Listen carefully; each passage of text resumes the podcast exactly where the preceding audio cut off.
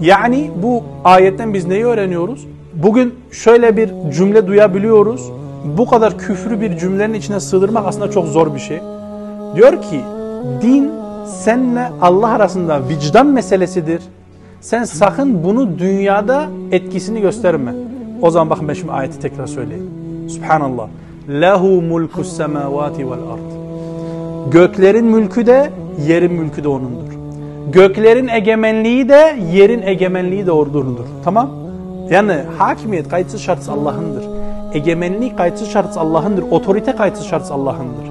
Anlaşıldı mı? Yani Müslüman bu daha yeni söylediğim cümleyi söylerse nauzu billah dinden çıkar. Çünkü şunu söylemiş olur. Nauzu billah. Tamam Allah beni yarattı kabul ediyorum. Ama benim hayatıma karışamaz. Bunu bir Müslüman söyleyebilir mi? Mümkün değil. Mümkün değil. Yani kısacası ayette şunu anlıyoruz. Üzerine bakın fark ediyorsunuz bilerek vurgu yapıyorum. İster göklerde olsun ister yerlerde olsun otoriteyi bir insan yani Müslüman olmak isteyen bir insan Allah'tan başkasına tayin edemez. Tamam? Ve Kur'an'ın aslında ana mesajlarından bir tanesinde şunu görüyoruz burada. Bakın bu söyleyeceğim şeyi müşrikler de kabul ediyor. Buraya iyi dikkat edin. Ve halaka kulle şey. Her şeyi yarattı. Bakın bu Kur'an'ın gündemlerinden bir tanesidir. Tevhid ile alakalı ayetlerde niye Allah Azze ve Celle hep bir şey yarattığını vurguluyor? Bakın Kur'an sana şunu öğretiyor. Yaratan kimse otorite odur. Bitti.